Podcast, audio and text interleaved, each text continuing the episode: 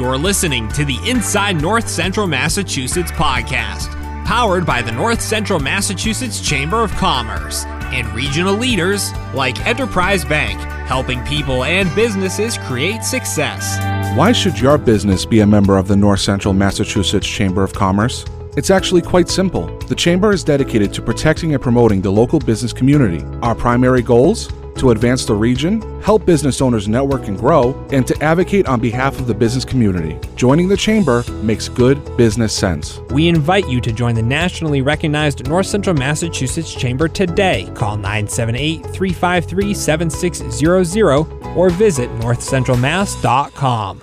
Hello and welcome to the Inside North Central Massachusetts podcast. Travis Condon, Kat Deal from the North Central Massachusetts Chamber. We are continuing our On the Road series. Today we're over at NEADS at 305 Redemption Rock Trail South. As Route 140 in Princeton. And Kat, who are we sitting with today? Today, we are very lucky to be with the CEO of NEADS, Gerry DeRoche. Thank you so much for being with us, Gerry, and thank you for letting us come out to NEADS today. It's our pleasure. We love having visitors on campus. We like showing off our campus and letting people uh, hear and know more about NEADS. Well, we're excited to tell everybody in the audience that's listening what every great thing, all the great things that NEADS does. So let's get into it. And Gerry, I want to start with a little bit about actually before we talk about the dogs and the services here, your personal background, because you're leading an organization dealing with service dogs, but you actually came from the corporate world dealing with with banking. So Correct. how did you go from Correct. banking to puppies and service dogs? I was a banker in Boston for most of my uh, my career, uh, and I decided uh, that I wanted to uh, retire, and I wanted to do something that had uh, social value uh, within the community. And in the process of retiring, I wound up consulting for a couple of years to other not for profits, and I was able to use some of my experience on being on a number of not for profit boards uh, to help them and and uh, give me the chance to uh, really participate in some really great organizations. A friend of mine called me up and knew that I did have an interest in running a not for profit. And he uh, called me up and said, I think I've got the perfect one for you. And I said, We'll see. Uh, and it turns out that the organization he was talking about um, started a number of years ago training hearing dogs. Uh, my father uh, was profoundly hard of hearing to the point of really being deaf. So, as a family, we had experience with uh, living in a, a, situation where one of your parents really couldn't hear what you were saying. So, that resonated with me. And then uh, he also told me that uh, the program provided dogs. Uh, to these individuals, and I said, "Well, that's kind of interesting. I've had a dog my entire life, and so speak to me because I'm, I'm really getting fascinated by what you have to say. And he said the last thing was something I know that was really, really important to you if you were to run a not for profit, and that's the engagement with the clients. So it NEADS our clients come to campus for up to two weeks of training. So I get to see and meet and talk to the clients and really experience, in many cases, what the dog does immediately for the client, but also what the dog will do for the client uh, over the longer term.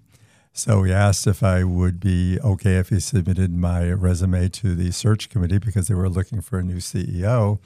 And I told them, go for it. And one thing led to another. And I joined NEADS in December of 2010. And you really couldn't say no. Oh, absolutely. How could you no, say no? No was not something yeah. that was really going to be in my vocabulary. That's amazing, though, to like find an organization to lead that check that many boxes for you. I can honestly say I think it was uh, once in a lifetime. It, it, you're right. It just checked all the boxes. It it really was something that resonated with me. And I've been involved with a lot of not for profits, either on boards or consulting. Mm-hmm. Uh, but this is the only one that really had all the things that were really mattered to me, but really, really had the uh, the customer interaction because, uh, as I said, that was really something that uh, I wanted to do because in my corporate life, I didn't really talk to clients too much. Yeah. I talked to the other members of my team and the, and the organization, but I wanted to uh, interact with uh, clients. And I saw with some of my consulting and board work just how um, motivating and, and, moving that could be. And I can tell you firsthand that it NEADS when I think about our clients uh, and I know what the dogs do to uh, help them out, it, it's something that is very special and hard to replicate elsewhere.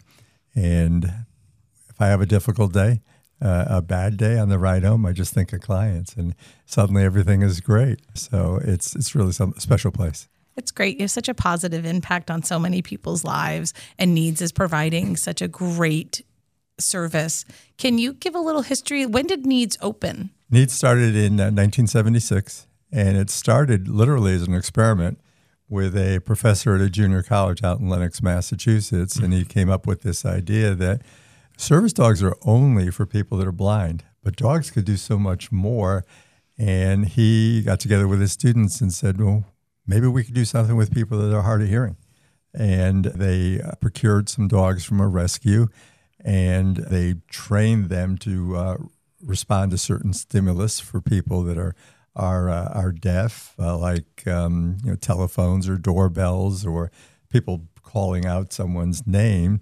And at the end of the semester, the students went on their way, and the professor said, "You know, this is too good just to let go right now." And he ultimately wound up leaving the uh, the junior college and started uh, what was called the Hearing Dog Program uh, back then, and evolved into NEADS.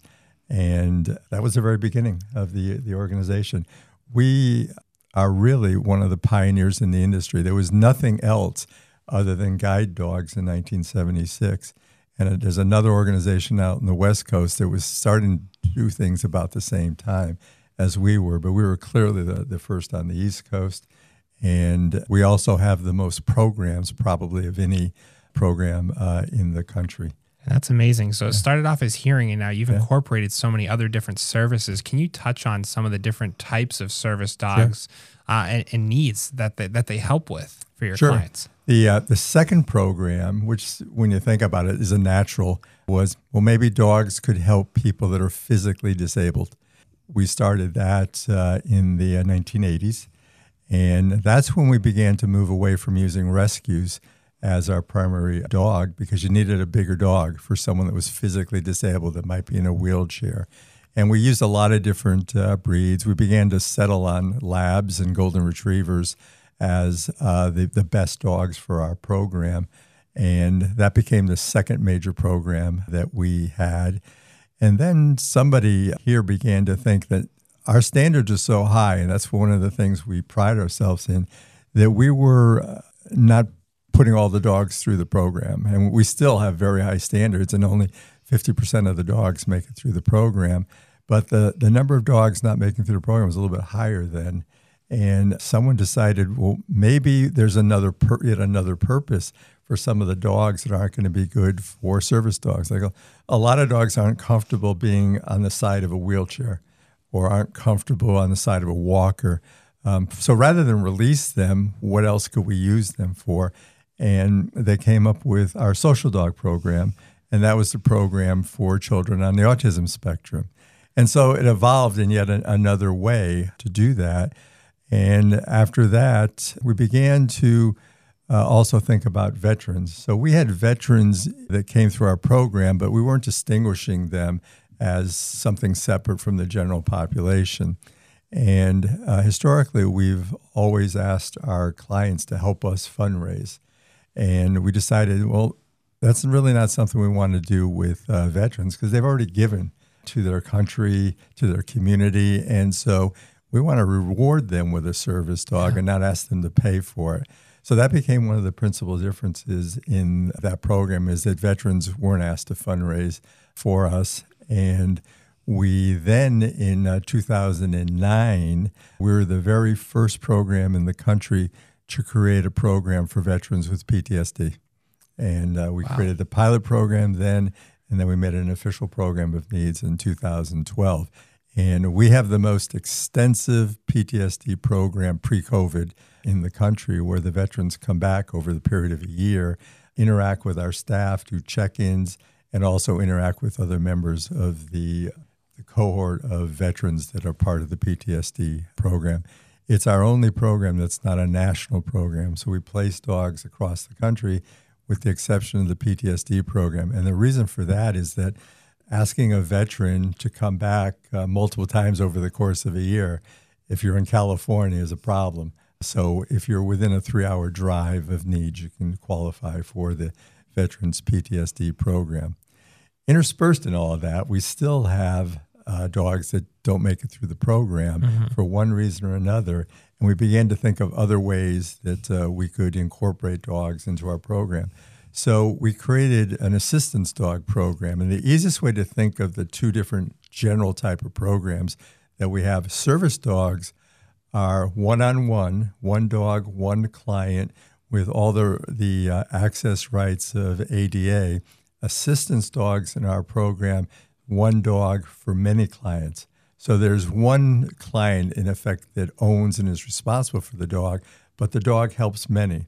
So that could be in a school setting, it could be a, a psychiatrist practice, it could be a ministry dog in church. Recently, we've been placing dogs in uh, fire departments or police stations. We also have placed dogs in courthouse settings, which is interesting because, in effect, the dog uh, gets paired up frequently in a, in a DA's office or something like that, where there's a, a victim of something traumatic, very difficult for them to talk about the incident. Bring in the dog, and it becomes much more comfortable for them to open up because they have the comfort of the dog there. In some cases, the dogs are also go up on the witness stand with uh, the victim. Mm-hmm. Uh, so the DA's office might be our client in that particular case. So we found other ways to utilize uh, the dogs that benefit society in, in that way. We have a dog named Bentley that is down on the uh, South Shore that is part of uh, the police department. And he's, his owner is the uh, school resource officer at the school in that town. So lots of different ways that we utilize the dogs. And it's really amazing that you, as much as you pair the, the people with the programs and the dogs that they need, you're as as these puppies are coming up, you're really finding what is going to be the best course of action, what program is going to fit the dog as well. Right. So one of the things that we're really proud of that we do is we develop very, very in-depth profiles of our clients. We also at the same time are developing an in-depth profile of the dog. So when the dog is fully trained, we have a, we know by then what the dog will be best suited for in terms of a program. But then we go through this extensive process of matching the dog to the uh, client, and it literally is a match uh, that we we go through. And it's not just handing a dog to a client and calling it a day, but we find out things uh, about the clients in the interview process, which can take up to three hours. And we find out things. What's your lifestyle? Are you active or are you uh, a couch potato? Because our dogs, in some cases, are one or the other. So we'll try and match a active dog with an active client. We also spend time. If you're in a wheelchair, um, we need to find out uh, how the dog is going to relate to you. We've had clients, for example, women in wheelchairs that want a, a female dog. Now, normally we don't care. Well, however, if you're in a wheelchair and you have limited range of motion, which is normally going to be the case, female dog is shorter normally. Mm-hmm. So it's going to be more uh, difficult to match a dog to you, and it'll just take longer. Uh, once we get a, a, taller dog that fits your match, we'll do the match. But my point is that we really want the perfect match for you and not just give you a dog and call it a day. Well, it's full service, and it's incredible listening to you tell the story of how the services you provide evolve, and part of it being the needs of the community or the needs of the people have evolved. Mm-hmm. But the idea that, well, there's no dog that can't be useful or can't be put to service or can't provide something for someone. So listening to you talk about, you know, now you have social dogs and you you have, you know, in the 80s, I mean no one was providing services like that in the right. 80s right. for children on the autism scale. So the idea that you guys are so forefront and reactive to the environment and the folks around you is wonderful. So to hear that you're taking such time to make that pair and I would assume it's because it's a lifelong pairing. Mm-hmm. This is something that you know this person is going to have this dog for the the life of the dog. Sure, we had a veteran in, uh, on campus uh, yesterday, and one of the things that he said to me is, "This dog saved my life." Oh. And yeah. when you hear that, then it you know, really resonates that the dog has made a huge difference. Our theme for our annual report this year is the starfish, the starfish parable, where uh, someone walks up to a, a young young boy that's throwing starfish back into the sea. And the individual says, well, Why are you doing that? It's not going to make any difference. And the young boy says, uh, Well, it's going to make a difference to that one that I threw back into the sea. And that's how we look at our programs that we're doing this one on one and we're making a huge difference in uh, one client at a time in their life.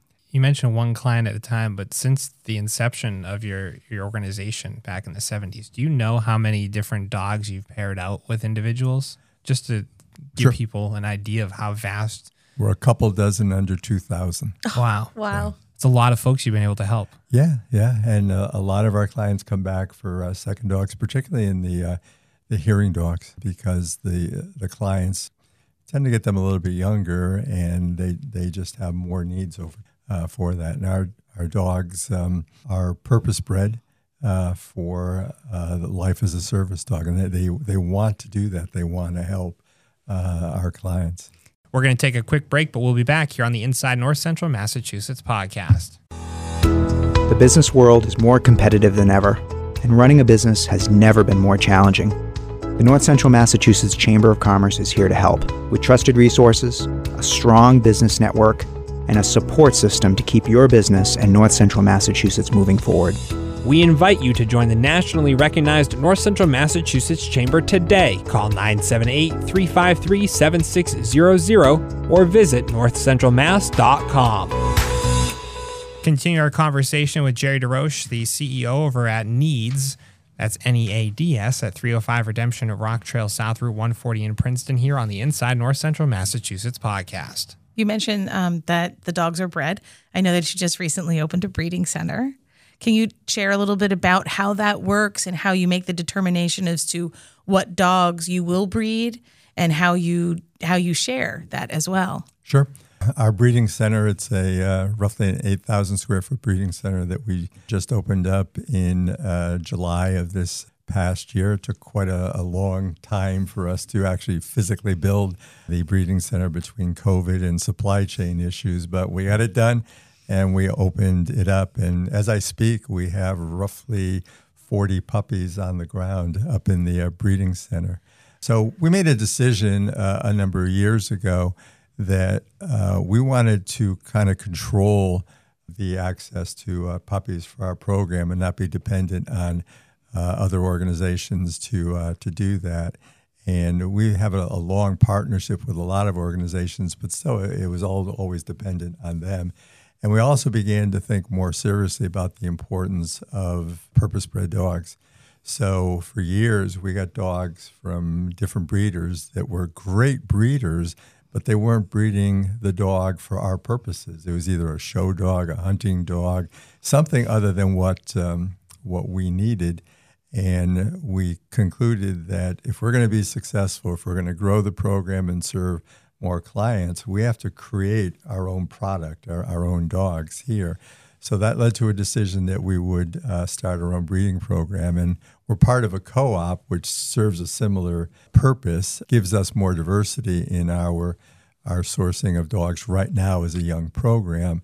But in short order, we decided that maybe we should think broader rather than having a small program that we should probably try and have our other sources be complementary as opposed to being the primary source with us being complementary to the program. And we just did a 180 and said all right this is what we're going to do. And oh by the way we need a building to do this. And uh, so we started a capital campaign and it built uh, this great uh, facility just off the street from us. It's not on our main campus and um, we've uh, really, I, I, would say, uh, and credit the staff, we've gone from basically nowhere to being a well recognized breeding operation throughout the country and throughout our, our peer organizations and throughout uh, the world. Yes, yes, yeah. Uh, we've uh, have sent some puppies uh, over to Europe, and uh, we've done you know, a variety of different things that have really helped us grow the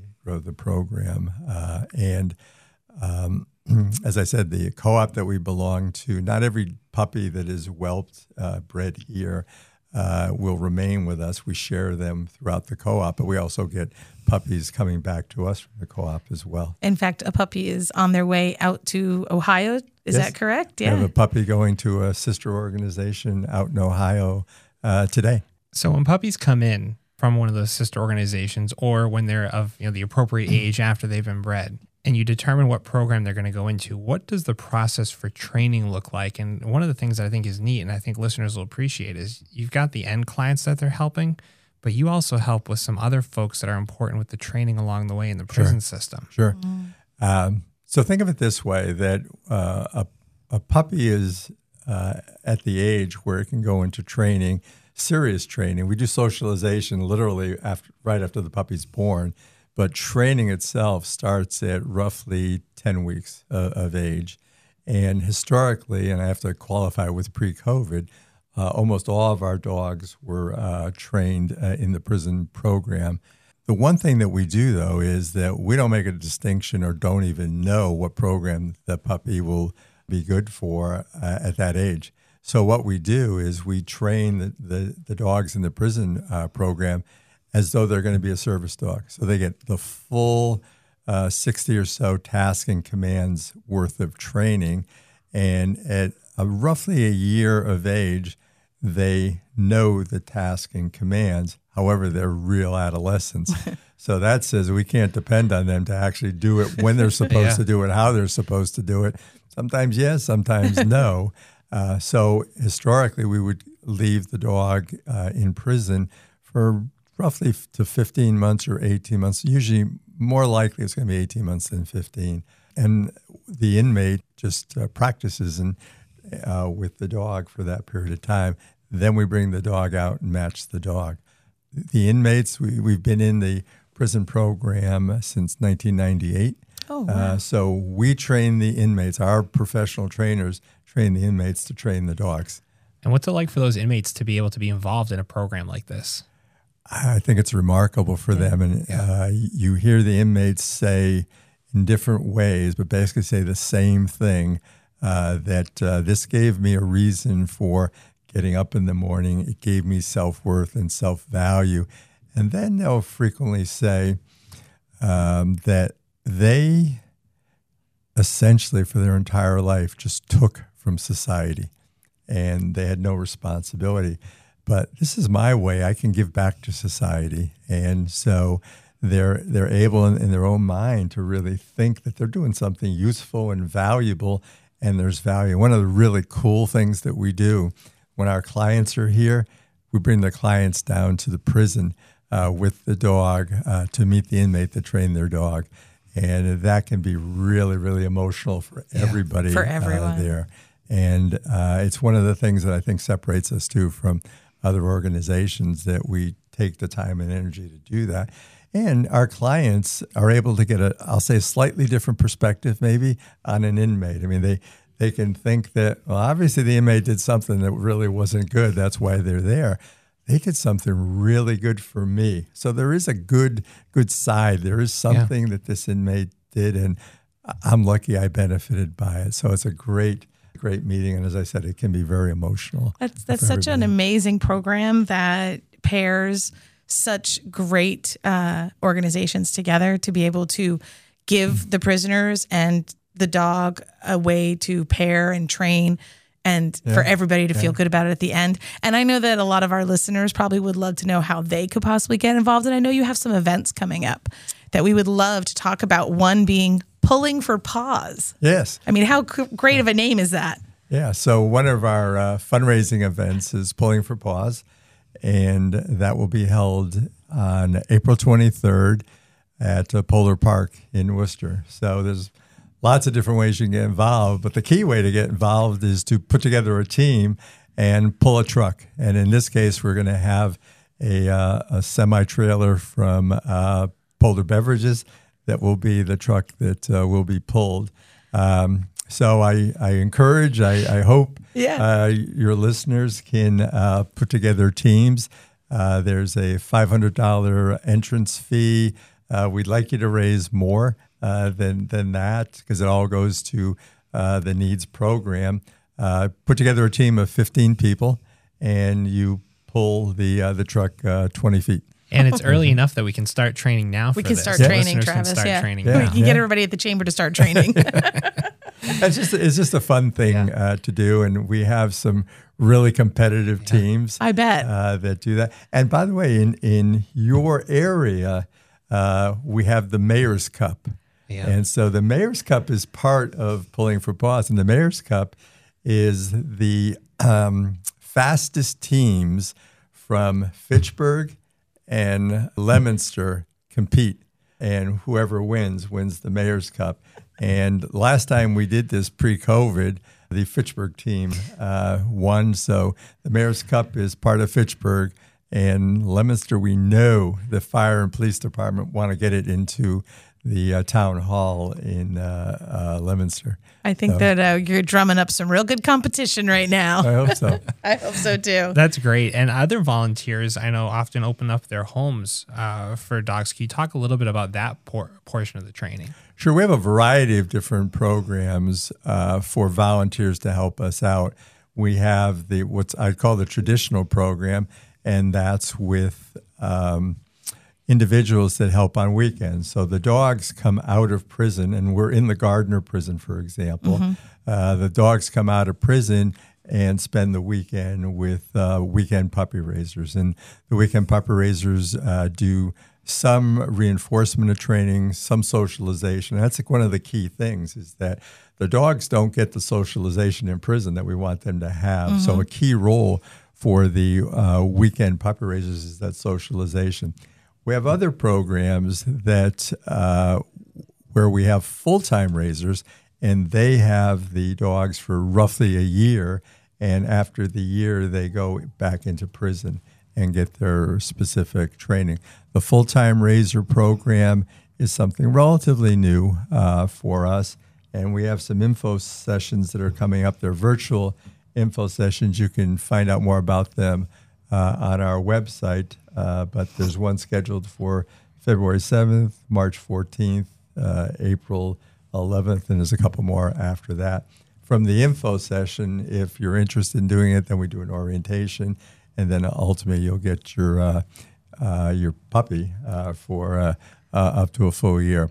Variety of other programs. Uh, we have some volunteer opportunities uh, in the nursery that uh, people take advantage of.